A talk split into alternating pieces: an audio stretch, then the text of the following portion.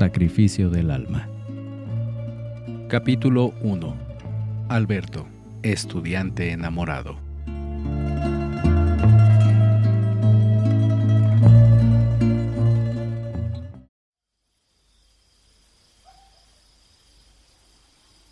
Bajo las sombras de la noche, Alberto y un amigo se escurren entre los setos para no ser vistos por los vigilantes de una gran casona que alberga a jovencitas estudiantes. Llegan a tiempo y en el momento acordado. Su amigo Alejandro y Catalina se encuentran en la ventana, mientras Alberto vigila que no lo sorprendan. Pasan los minutos, ya desesperado, no soporta los nervios y quiere retirarse. Al acercarse a la ventana, ve a su amigo a punto de besar a su amada. Mira hacia adentro de la habitación y ve a una damita que, al igual que él, parece cuidar que no venga nadie y sorprenda a los novios. Alberto no puede creer lo que ve. La chica más bella de Francia está en esa habitación. Sus ojos grandes y redondos, con sus cejas arqueadas, la nariz afilada, algo respingada, sus labios perfectamente bien formados, parecen el más exquisito rojo caramelo, esperando ser probado. Y esa linda cabellera, un poco ondulada y esponjada, que le cae a los hombros. ¡Qué belleza! ¿Cómo se mueve? ¿Cómo dirige su mirada? ¿Cómo gira? Sonríe, como solo la mujer más hermosa del mundo puede hacerlo. Es increíble que pueda existir, pensaba Alberto. La bella joven que juntaba su oído a la puerta pegó un salto y casi grita: ¡Ahí viene! ¡Ahí viene! Katy se apresura a despedirse de Alejandro y cierra la ventana. Los dos muchachos corren saltando plantas y rosales hasta la calle. ¿Quién es ella? ¡Decídmelo! ¿Quién es?, preguntaba Alberto desesperado y muy agitado. ¿Quién es quién? ¿La que mirabas con cara de idiota? No sé. Asquerosa sabandija, si sabéis quién es ella. Sois un asno. Ya te había contado de ella, pero no me escucháis. No es verdad. Ya decidme. Eso te va a costar un café y 3 pastelillos, advirtió Alejandro, disfrutando su juego. Manuel volvió a vivir esa ocasión de su alma, tan real como sucedió, y recordó que la bella chica provenía de Guatemala, de familia francesa. Sus padres, dueños de cafetales, la mandaron, al igual que a él, a estudiar a París. Su nombre era Nidia. La siguiente vez que Alberto intentó ver a Nidia, los señores de la casona, que advirtieron las correrías de los muchachos, ya habían cerrado la entrada al jardín, y otra ventana que daba a la calle estaba clausurada, pero los chicos se comunicaban por una rendija de la madera sin poder verse.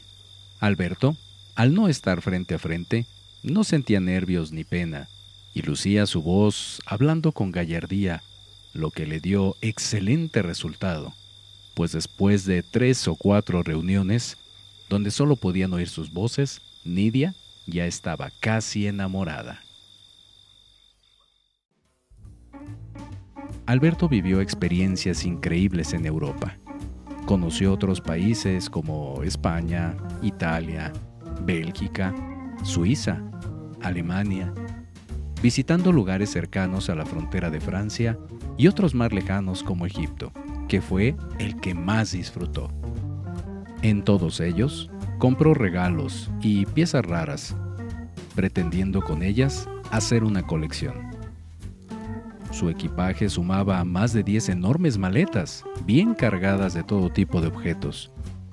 Entre todos, el que Alberto consideraba un verdadero tesoro era la figura de un hombre con cara canina, tallado en madera negra, recubierto en hoja de oro, pero partido en 3 fragmentos.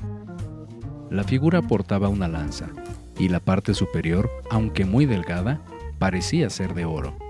Alberto ofreció pagar solo la mitad de lo que pedía cierto vendedor de antigüedades en las calles del Cairo, y este lo aceptó prometiéndole regresar con la barca donde el personaje se erguía, pero nunca volvió. De regreso a París, la figura envuelta en ropa no fue detectada en ninguna aduana. Manuel veía y recordaba una vida plena de felicidad, y en su estancia en París, los conocimientos, las experiencias y vivencias se suscitaban en caudales. En un solo mes en Europa había más sucesos que en un año en su natal Argentina, y aún así había más, pues haber conocido a Nidia era lo más grandioso que le pudo haber sucedido. Alberto siempre lamentaba pasar un grato momento sin la compañía de sus padres y sus pequeñas hermanas, pero esa tristeza fue mitigada por la presencia de Nidia. Ahora, Alberto y ella disfrutaban de conciertos de música clásica, visitas a museos, paseos y cafés, siempre juntos, muchas veces en compañía de Katy y Alejandro. El invierno en París era duro, pero este último año se sentía con más rigor. Los días grises resaltaban la tristeza y la melancolía por la familia y la tierra, pero la carta que recibió Alberto de su madre en esos días lo dejó más helado. Su madre le pedía discreción hacia su padre, pues él no quería que Alberto se enterara. Don Diego había sido defraudado por un traficante de ganado en combinación con un empleado del banco, donde hizo la transacción. Casi la totalidad de las cabezas de ganado que poseía don Diego fueron embarcadas con rumbo desconocido, pero la transferencia de fondos nunca se realizó. A pesar de que don Diego había recibido una confirmación que resultó aparentemente falsa, en las fincas habían quedado los mejores sementales y estupendos becerros.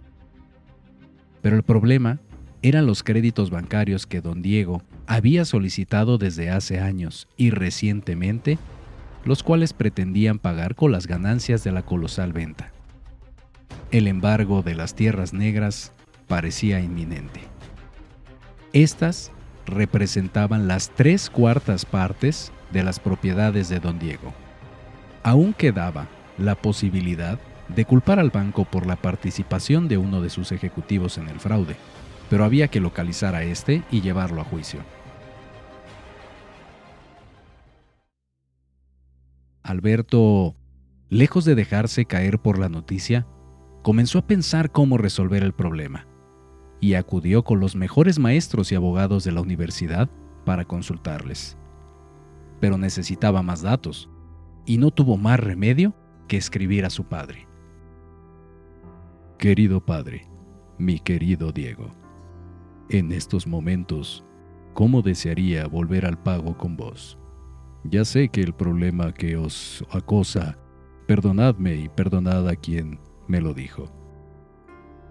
Muchos y difíciles son los sacrificios que habéis realizado para mantener en esta escuela.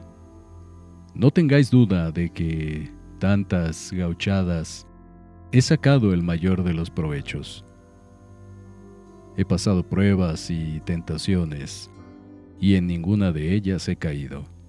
Podéis estar seguro de vuestro hijo, ya que en todo lugar y en cualquier circunstancia sabré sacudirme el polvo. Por dinero, no os preocupéis. Yo he guardado suficiente para costear mi educación y mi regreso. Muy pronto estaremos juntos para afrontar cualquier desafío que la vida nos imponga, pues tengo las armas y el coraje para defendernos. Ya solo esperad un poco, lo más importante es que estemos juntos. Después de esto, nada importa. Platicaremos sin descanso de todo lo que aprendí, los lugares que visité, las personas que conocí, Padre, estoy seguro que no os arrepentiréis de haberme ofrecido esta oportunidad que para bien ha sido. Padre, por favor mandadme los datos y nombres de los que actuaron en esta magnaneta. Tengo amigos que pueden darme datos precisos de todas las aduanas, desde La Plata hasta Nueva York. Tarde o temprano, atraparemos al matrero. Dejadme hacer algo por vos y mi familia. Os quiere vuestro hijo, Alberto. Posdata. He pedido la mano de Nidia a sus padres. Por ahora, no os preocupéis. El próximo verano me gradúo, pero ella estará un año más aquí en París. Ya tendréis tiempo para felicitarme. La carta alentó mucho a don Diego ante la desesperanza de sus problemas, pero también despertó gran angurria por ver a su hijo. Las imágenes y los recuerdos fluían en el espacio alrededor de Manuel. Todo era tan claro ahora, pero las remembranzas más fuertes y que más lo apasionaban eran las que vivió con Nidia. Era una sensación divina, como una cuerda que jalaba y jalaba, trayendo recuerdos bellos. Veía y sentía cómo él mismo, siendo Alberto, la consideraba como el mayor de los tesoros descubiertos en su vida. Era un amor y una felicidad encantadora. Volando en ese sueño, súbitamente, sintió como un golpe al topar con la tristeza y la oscuridad de su niñez en la vida de Manuel. Oye diferentes excusas que su madre dice cuando él pregunta por su padre. Después, se ve a sí mismo enfermo, ardiendo en fiebre. Su único deseo era ver a su padre. Y en medio de la noche y la inconsciencia, su alma se traslada siguiendo a su progenitor más allá de la frontera. Él está trabajando en una gran cocina junto a hombres negros que hablan inglés. Después lo percibe escribiendo una carta dirigida a su esposa, indicando los procedimientos para reclamar el dinero que les enviaría. Les pide perdón y les dice cuánto los quiere y los extraña. Esa noche, su alma y los sueños de su padre se entremezclan. Los dos juegan, platican, se abrazan y se besan, pero el día llega quedando la esperanza de un nuevo encuentro en otro sueño.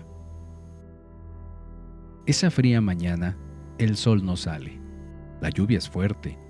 Aún así, su padre sale a dirigirse a un banco. Hay dos hombres que lo esperan y le piden el dinero. Él se resiste y pelea con furia. Manuel, lleno de espanto, se da cuenta cómo en medio de golpes y patadas, los malditos sacan sus navajas. Si pudiera gritarle, si pudiera hacer algo. Su padre cae entre las vías y durmientes. Agonizando, saca la carta manchada de sangre de entre sus ropas y la extiende como si estuviera viendo y dice: «Toma, hijo, yo los quiero». Solo exhaló y su vista se perdió en el cielo. Manuel vio cómo el niño lloró y sollozó por 3 días seguidos. Él nunca pudo recordar exactamente lo que su espíritu presenció, pero sentía el dolor de su alma herida. Sintiendo un frío desconsuelo, Manuel se preguntaba por qué una vida tan radiante en el pasado contrastaba tanto con esta otra, triste, carente y mutilada en sus sentidos. No obstante, había algo por lo que valía la pena vivirla. Este era el amor. Era un inmenso amor que le daba y recibía de su madre y de su hermana. Este amor abría puertas que lo llevaban a la simple alegría de vivir, de sentir y disfrutar este mundo con los sentidos que le quedaban, y que realmente son muchos. Manuel, tanto en una vida como en la otra, podía disfrutar las mismas cosas. Podía dormir y soñar, comer y saborear, sentir el agua tibia en su cuerpo, lo mismo que el calor del sol. Podía disfrutar de diferentes y variados aromas, tocar y explorar diferentes objetos y texturas, sentir el suave tacto de otra piel humana. Pero, ¿por qué? ¿Para qué todo esto? ¿Estoy muriendo? ¿O recordaré todo cuando vuelva? ¿Para qué conocer de esa vida pasada tan placentera?, se preguntaba Manuel, desconcertado. No todo podía ser tan bello. La vida tiene sus bemoles y así lo presentía Manuel. Como una tormenta lejana, se acercaba a los recuerdos de su vida como Alberto. Las remembranzas venían ahora de sus dos vidas, la niñez de uno y la del otro. Aunque diferentes, coincidían en sentimientos, gustos y preferencias. Manuel quería develar más misterios, pero no podía controlar la cascada de vivencias, apareciendo como estallidos en una y otra vida, con imágenes gigantescas, con sonidos más y más fuertes, como si dos orquestas tocaran simultáneamente, cada una más alto que la otra, llegando a la locura, aturdiendo, atormentándolo al máximo, mas de pronto y repentinamente, el silencio, la paz, todo es negro. Pasa un momento y se escucha el goteo pausado, que procede a una fuerte lluvia. Uno que otro grillo, a salvo del diluvio, empieza a chirriar. La furtiva luz de un relámpago lejano ilumina a Alberto, que está sentado frente a una ventana. Pasan de las 12, ya todos duermen. París está a oscuras, no hay energía eléctrica, pero la mente de Alberto trabaja a marchas forzadas. Su vida está a punto de cambiar por completo. Lo primero que hay que hacer es acabar la universidad, pasando todos los exámenes y superando muchos problemas. Había escrito a su padre que tenía dinero ahorrado, lo cual fue mentira. Y ahora tenía que conseguir plata para la posada, la colegiatura y los gastos de la graduación, sin contar el viaje de regreso a Argentina. Tenía que conseguir empleo y hacer cuanto fuera necesario, como vender los recuerdos y regalos que había guardado para su familia. Podía vender artículos a un periódico sobre Argentina, como lo había hecho un amigo colombiano. También podía trabajar en una caballeriza en las orillas de París o en una fábrica de jabones aromáticos que visitó para un trabajo en su clase de negocios. El dueño de esta fábrica quería exportar sus jabones a América y Alberto le había ofrecido su ayuda. Por otro lado, pensaba en el pobre de su padre y el compromiso matrimonial que requerían de un viaje a Lyon, Francia, y otro a Guatemala. Lo bueno de todos estos retos era la motivación. Guardaba un gran amor a su padre y a su familia que le daban el valor para hacer cualquier cosa. Las ganas y la ilusión de acabar su carrera era otra. Y por último, el inmenso amor a Nidia lo hacía volar por donde fuera. Los estudios de Alberto transcurrieron normalmente. Ya no excelentes, sino más bien regulares. Pero había obtenido su primer triunfo al mandar muestras de jabones a la cadena de tiendas más grande en Estados Unidos, que no solo quería estos, sino perfumes, lociones y cremas, además de la representación de todos sus productos en todo el país. También escribió algunos artículos en un diario parisino sobre Argentina que nunca le fueron pagados. En cambio, pudo relacionarse con periodistas de diarios uruguayos y brasileños, que posiblemente le ayudarían a dar con el paradero de los defraudadores de su padre. Durante la venta de objetos y recuerdos que pretendía comerciar, tuvo una horrible experiencia, pues al visitar un barrio bajo de París para venderlos, presenció un pleito entre rateros, donde literalmente destriparon a un pobre hombre desarmado, que gritaba por su vida.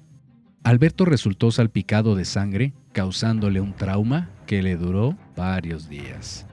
A pesar de su enorme confianza de que el problema del fraude se resolvería de un modo u otro, el sangriento incidente perturbó la vida de Alberto. Existía una clara amenaza en la paz de su vida. Nació un escalofriante temor por la integridad de los que amaba. Él quería pensar en que los acontecimientos quedaban fuera de su vida, pero le pedía a Dios por su familia, que se encontraba a miles de kilómetros de distancia. Su padre, con mucha frecuencia, peleaba y discutía con la gente que lo hacía pensar negativamente y en ocasiones tener pesadillas. Alberto era muy devoto a su Dios, pero no asistía a misa por sí mismo. Solo lo hacía asistir su madre Isabel y Nidia. Sin embargo, frecuentemente se metía a iglesias a orar a cualquier hora, y era mejor si no había nadie adentro del templo. Concentrado en sus pensamientos y con ese fuerte olor a lo antiguo, lograba confortarse y le hablaba a Dios, ofreciéndole mucho trabajo y buenas acciones. Ya no había lugar para dar más y más las gracias por todo lo que recibía, pero él le hacía promesas que invariablemente cumplía. La esperanza de representar a la fábrica de jabones aromáticos y exportarlos a América no estaba lejos. En la visita que los estudiantes realizaron a la planta, Alberto había simpatizado con los dueños. Desde que puso un pie en esa factoría, había establecido una fuerte conexión.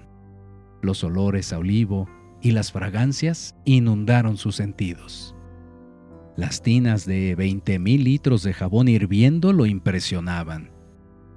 En el transcurso de la visita, hacía preguntas interesantes a los dueños de la jabonera, que contestaban muy amablemente. Al terminar el recorrido, Monsieur Malot se dirigió a Alberto para preguntarle su nombre y agregó: «Monsieur de la Rosa, hemos notado que sus preguntas no están fuera de lugar. Como en otras ocasiones, no las hacen otros estudiantes. ¿Ya había estudiado el proceso de fabricación del jabón? No, en absoluto. Aprendí de mi madre. Permítame explicarle. Yo vivo donde nace la Pampa Argentina, en la provincia de San Luis. Es un lugar muy apartado y despoblado donde carecemos de muchos productos, entre ellos algunas clases de jabón, por lo que mi madre comenzó a probar haciendo sus propios jabones, siguiendo una receta muy sencilla de 3 litros de agua con menos de 1 kilo de losa acústica, o colocando cenizas de madera en el agua, más 3 litros de algún tipo de aceite, grasa o manteca y un poco de sal de grano. Con esta fórmula, mi madre hacía diferentes tipos de jabón, desde los corrientes de manteca o coco hasta los exquisitos jabones aromáticos que contenían finos aceites y aromas de plantas o extractos que a veces conseguía. El tiempo perfeccionó sus recetas y le tomó tanto el gusto que siempre le sobraba jabón para vender y regalar. Mi madre heredó de mis abuelos franceses mucho ingenio y un gusto exquisito para todo lo que hace. Lo que más extraño es la comida. Para mí no hay nadie que cocine más delicioso que ella». «Me lo imagino, Monsieur de la Rosa. Pero no hablamos más de comida, que ya casi es hora de comer, y estoy hambriento. Me agrada mucho su interés en este oficio. Por lo mismo, quisiera invitarlo a que nos visite en una ocasión para mostrarle otros finos jabones artesanales y muestras que hemos hecho. Seguramente le agradarán. Después, si me lo permite, le invitaré a comer a un lugar donde cocinan exquisitamente. Y si me pregunta cuál es mi interés, puedo decirle que veo excelentes cualidades en usted para ser nuestro representante. O tal vez podríamos hacer algún negocio. Solo dígame el día y a qué hora podríamos reunirnos». Alberto acordó la fecha y hora, y salió emocionado de la oportunidad que había obtenido. Este podría ser el primer fruto que cosecharía de su carrera universitaria.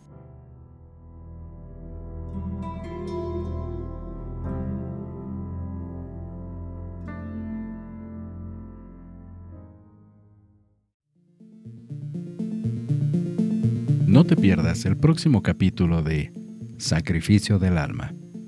Un amor a través de la vida y el tiempo.